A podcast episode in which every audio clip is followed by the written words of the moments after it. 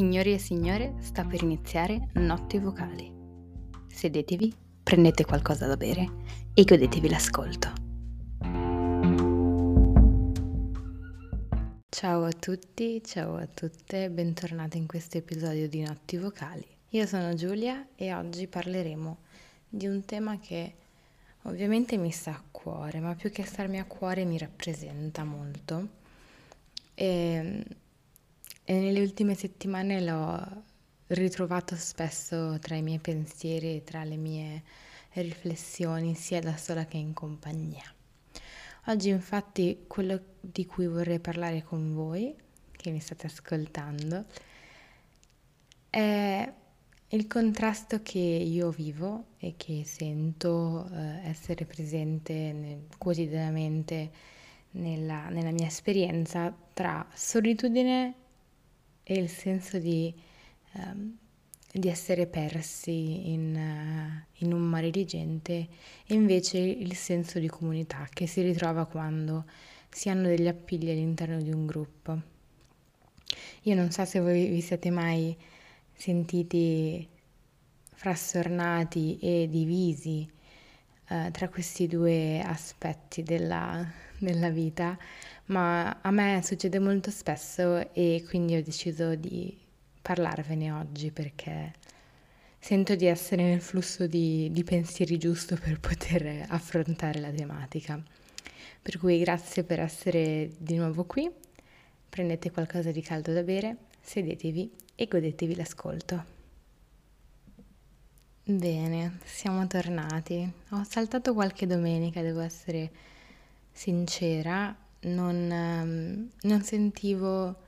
di avere nulla di interessante da portare. Forse anche l'episodio di oggi non sarà particolarmente interessante, però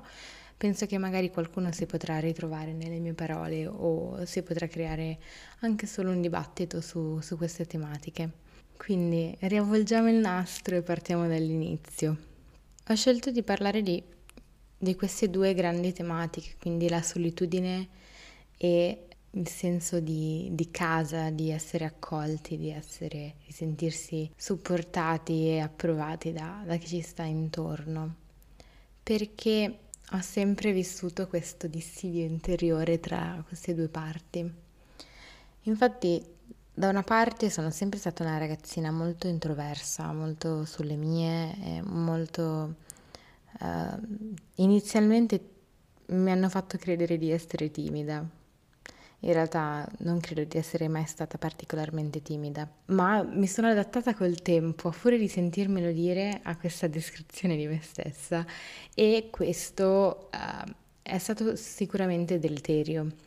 per la mia uh, autostima. Non per, perché mi piangevo addosso, oh mio Dio, non riesco ad avere relazioni sociali, è perché pensavo di dover... Um, di dovermi rifare a degli certi standard comportamentali che di solito si attribuiscono a, al prototipo di ragazzina timida. Passavo moltissimo tempo per conto mio, ho sempre passato tanto tempo da sola, eh, specialmente ricordo alcuni racconti di mia madre eh, relativi a, alla mia infanzia, quando andavo all'asilo, che, che riportano sempre con anche un po' di dispiacere il fatto che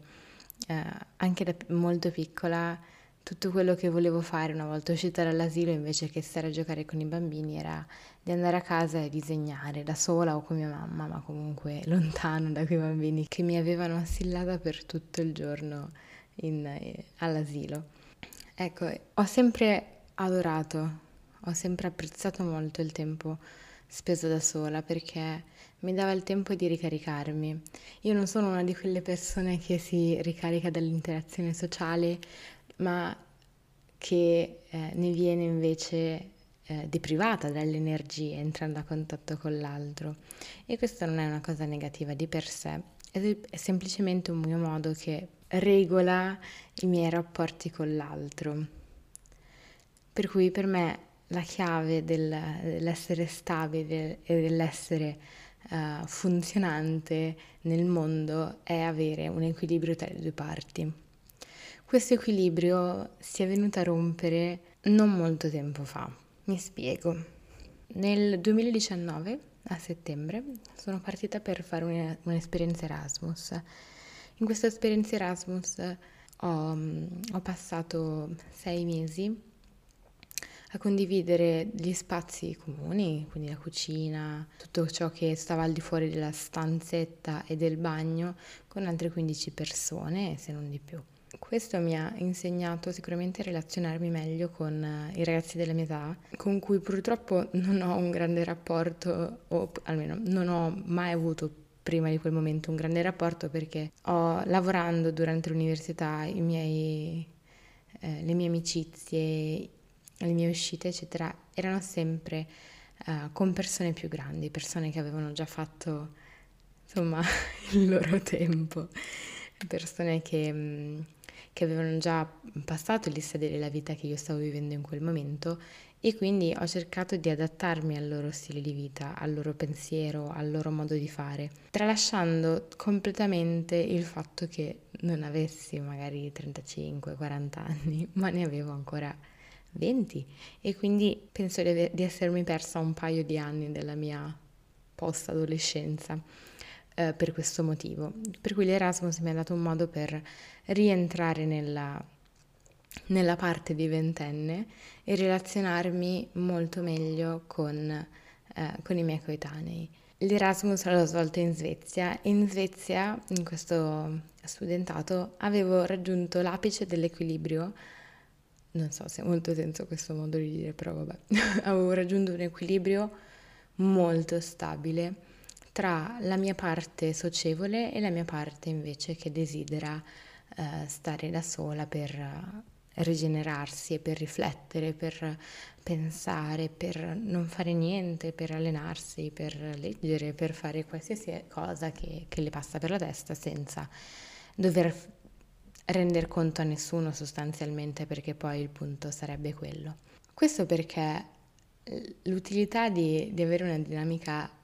uh, così in, un, in, uno spazio condiviso con altri coetanei mi ha dato l'opportunità di avere a portata di mano un'interazione sociale pura, uh, genuina, positiva, stimolante uh, e appunto a portata di mano tutti i giorni con persone fantastiche che non, ringra- non, ringrazierò mai abbastanza per quello che mi hanno insegnato eh, su, sulla vita, forse esagerato, però sicuramente su, su me stessa e sugli altri. Mm, e poi avevo anche la parte di, appunto, di isolamento, mettiamola così. Tra l'altro ci ho scritto un saggio per l'università lo scorso anno e, e ricordo sempre con molto piacere quello che ho scritto perché eh, trovo che, che, sia vero, si è creato praticamente un flusso di interazione e di scambio tra me, individuo, e l'ambiente, dato anche dalla collettività delle altre persone, quasi continuo, fluido, malleabile a seconda dei desideri e delle esigenze del momento. E questo mi ha dato l'opportunità di sperimentare tanto, di conoscermi, di mettermi alla prova e di capire cosa volessi, chi fossi, uh, perché mi definivo in, un certo modo, eccetera. Um, tutto questo, come dicevo prima, tutto questo è, è giunto a un termine uh, una volta che sono rientrata e, e lì la solitudine mi ha totalmente assalita, mm, non al 100%, però nella mia testa eh, è stato rielaborato in, in, una maniera molto radicale, molto estrema ehm, e sto parlando del periodo della quarantena. So che molti hanno avuto delle esperienze molto negative anche a livello di lutto, a livello di salute ehm, fisica e mentale. Ecco, nel mio caso il problema è sorto a livello psicologico. Inizialmente ho passato del tempo, eh, fino a poco fa in realtà, quindi ho passato più o meno un anno e mezzo uh, a condividere i miei, i miei, spazi o a occupare degli spazi che non erano miei, ecco, mettiamola così, uh, con una persona a cui tengo moltissimo e che, um, con cui avevo bisogno di recuperare del tempo dopo questo Erasmus. E i primi mesi sono stati decisamente positivi Poi pian piano ho iniziato a realizzare che, specialmente poi quando questa persona è tornata a lavoro, ho iniziato a realizzare che ero sola, ero sola senza possibilità di interagire con nessuno. Non potevo uscire dalla mia stanza per mangiare qualcosa col compagno della porta a fianco, non potevo uh, chiedere a nessuno ehi ti va di andare a fare una passeggiata? C'è, una, c'è un tramonto bellissimo stasera. Ero da sola, completamente immersa nella mia testa tutto il giorno, tutti i giorni. Avevo ancora interazioni sociali non fisiche, molto telefono, molte videoconferenze, molto studio di gruppo online. Il periodo della, della pandemia, della quarantena ha decisamente azzerato qualsiasi spinta vitale, qualsiasi slancio avessi um, raggiunto durante l'esperienza Erasmus, tanto da annullare forse tutto ciò che di positivo avevo acquisito. Uh, o se non annullare perché mi sto rendendo conto adesso che sono un po' uscita da quella fase di isolamento, ma poi ci arriviamo alla situazione di adesso, uh, mi sono resa conto che a me è stato tacere molto ciò che uh, ero diventata durante l'Erasmus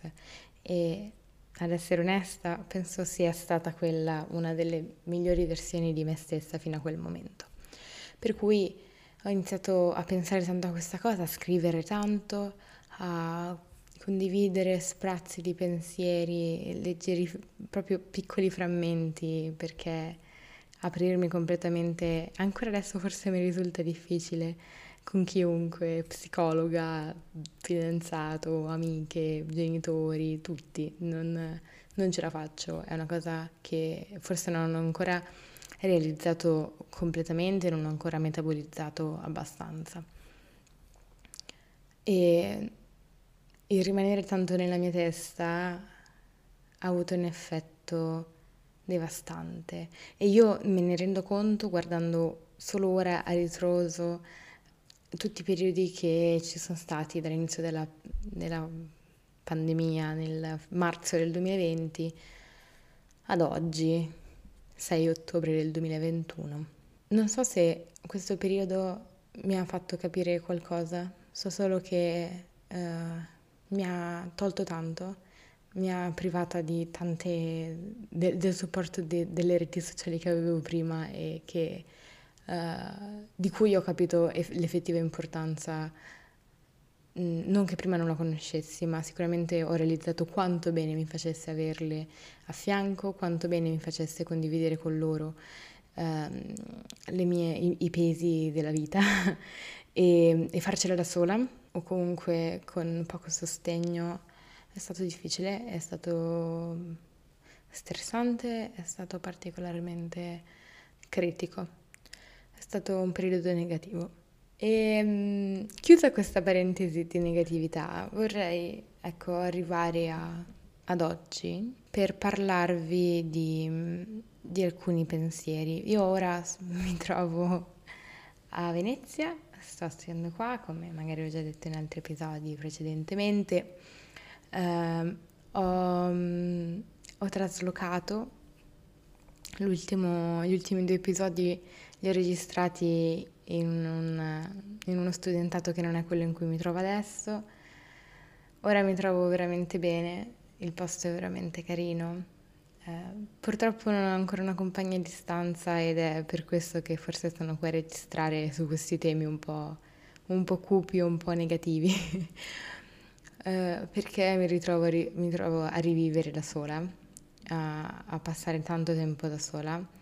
e nonostante nelle ultime settimane abbia fatto di tutto, credetemi, di tutto per tenermi occupata il più possibile durante le mie giornate. Quando arrivo in questi momenti a casa, magari alle 7 di sera, um, dopo una giornata intensa e non ho nessuno con cui parlare, non ho nessuno con cui vedermi anche solo un film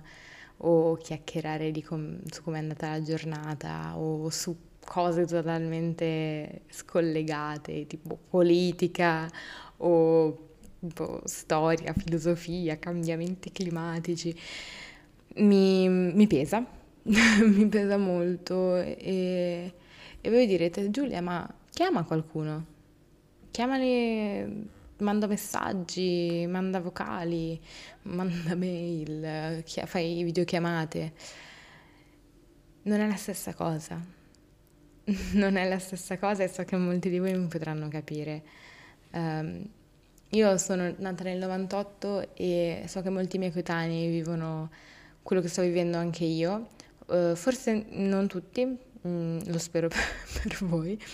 però so che tante persone vivono i rapporti sociali sull'internet come se stessero sempre più stretti. Ed è così perché non sono rapporti sociali, è semplicemente pura e mera comunicazione senza intonazione, senza l'empatia, eh, senza mm, stimolare emozioni. Sì, è vero, no, ci sono sempre le emozioni, però senza avere quella, uh, quella sensazione che si prova quando si parla con una persona che è di fronte, che uh, ti re- reagisce, si capisce quando, quando quello che dici non viene recepito nel modo giusto e quindi corregge il tiro. Si percepisce quando quello che dici invece raggiunge proprio l'obiettivo e tocca il punto desiderato e quindi suscita le emozioni che magari pensavi di voler suscitare.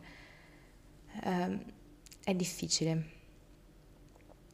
uh, trovare un equilibrio tra uh, la vita online e la vita offline.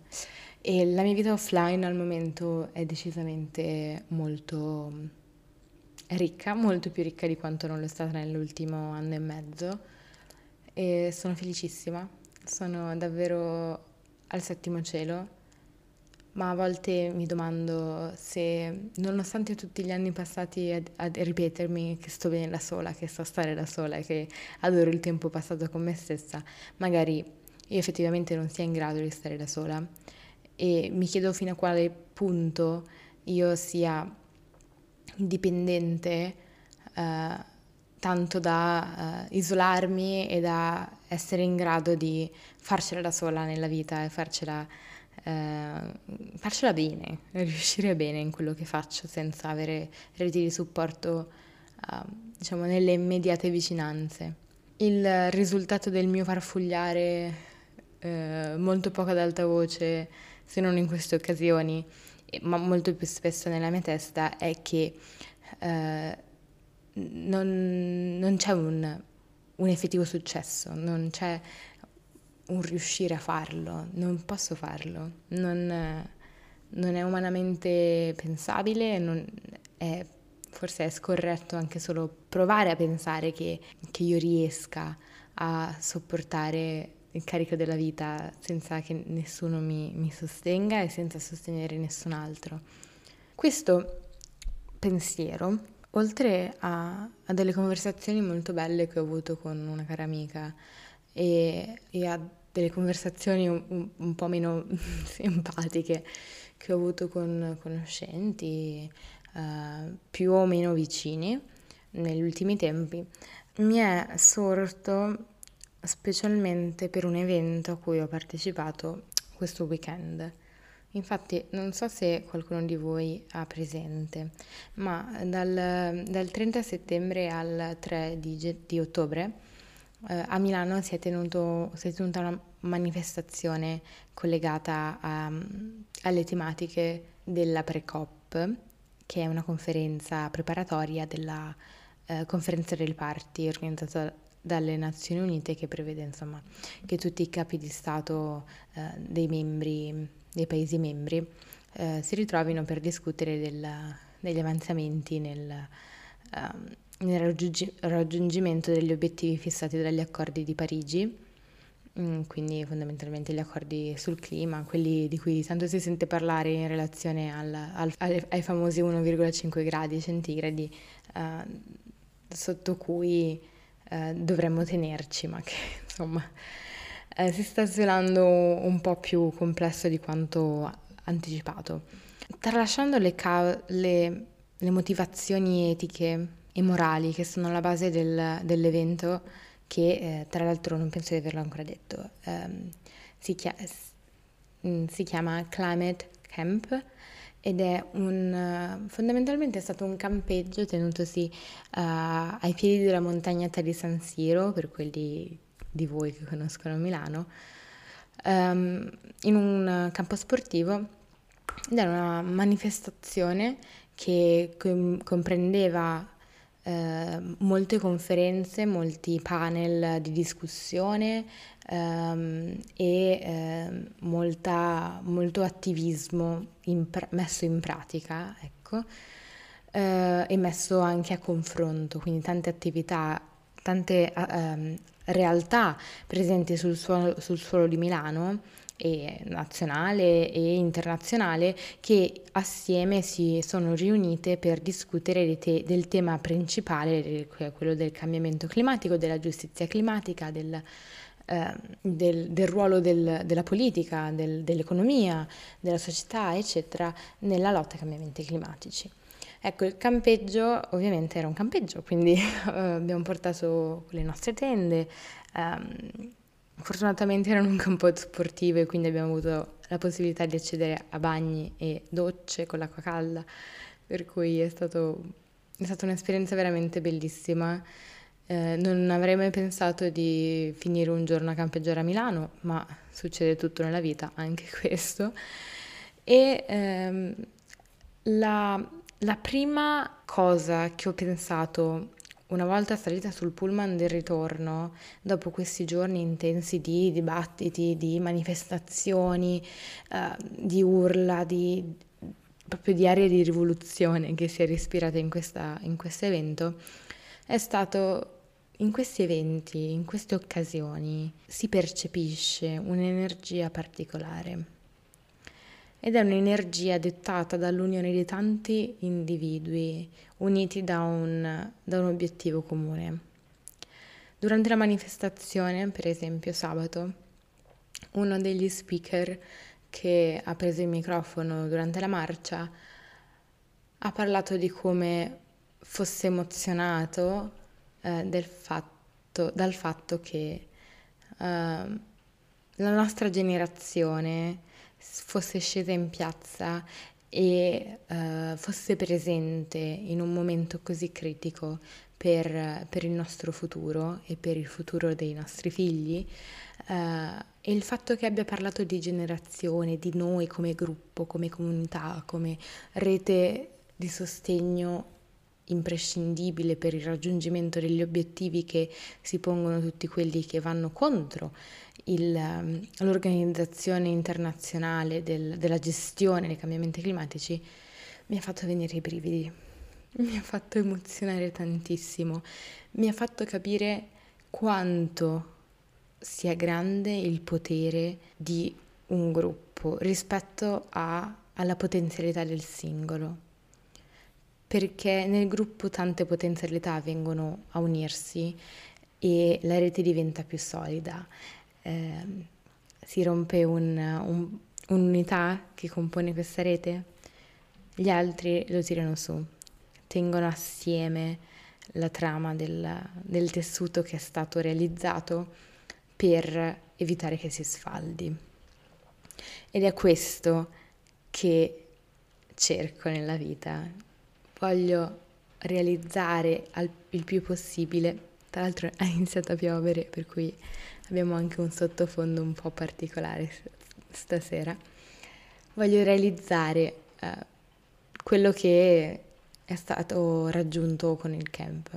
il portare insieme tante teste, eh, tanti contributi e tante emozioni che hanno contribuito a, alla realizzazione di un ambiente sicuro, di sostegno, di ascolto, di supporto, di critica laddove è necessaria, di confronto, un confronto che educhi, non un confronto che, eh, che smorzi gli animi. Ecco, questo sicuramente è un, elemento che, che, mi ha lasciato, che mi ha lasciata completamente eh, spiazzata perché non sentivo quell'energia da tanto. Non sentivo la sensazione di far parte di qualcosa di più grande da tanto tempo e quell'esperienza assieme al gruppo universitario di cui faccio parte attualmente, assieme al gruppo Erasmus in cui sono cresciuta in quei sei mesi di, uh, di esperienza all'estero, sono tutte occasioni che uh, mi hanno insegnato qualcosa su me stessa a confronto con gli altri. E di certo ne sono uscita migliore. E so che magari è un po', uh, un po' strano sentirlo, ma eh, fare questo tipo di esperienze insegna, fare questo tipo di, inse- di esperienze fa crescere e eh, dà l'occasione di, eh, di, mettersi alla prova e di capire quali sono i nostri obiettivi, quali sono eh, le nostre esigenze ed ecco che qui riesce il punto. La mia esigenza è quella di trovare un equilibrio. E adesso non so voi che state ascoltando cosa ne Cosa ne pensiate di questo argomento? Forse non sono stata molto chiara, molto lineare, forse sono stata un po' confusa, un po' superficiale, un po' troppo profonda, non lo so, ognuno ha il proprio modo di affrontare questo tipo di tematiche e stasera io forse mi sentivo di affrontarle in questo modo. Che sia quello giusto, non credo, ci sarebbero stati altri mille modi per affrontare un, una tematica del genere, con altri, con altre parole, con altre persone, in un altro momento della giornata, un altro momento della, della settimana. Ma sono qui stasera a parlare con voi di quanto bisogno ci sia in questa vita di imparare a riconoscere i propri limiti e a trovare il proprio equilibrio a livello di reti di supporto e a livello di solitudine, una solitudine che non sia devastante psicologicamente, ma una solitudine che sia d'aiuto e che sia un momento per ricaricarci, un momento per riottenere le energie che sono andate perse dal, dal relazionarci con, con, gli altri nel, nel nostro quotidiano. E questo è qualcosa che di certo, di cui io di certo mi faccio uh, promotrice a livello quotidiano e sono anzi molto, molto convinta dell'utilità della solitudine. Più avanti mi piacerebbe parlare di quanto sia stato emotivamente drenante essere una persona introversa che si affaccia su un mondo di estroversi, su un mondo che ti spinge a ad aprirti, che ti, tra virgolette, costringe a, a, met- a, metterti alla prova con una realtà che di certo magari non, non si confà particolarmente alle tue propensioni personali. E come ci si adatta? Ci si adatta? Lo scopriremo più avanti. Per ora vi ringrazio tantissimo di avermi ascoltata fino a questo punto. Spero che mi stiate ancora ascoltando. E se avete qualche dubbio, curiosità, non esitate a contattarmi. Troverete tutti i miei contatti nella descrizione qua sotto.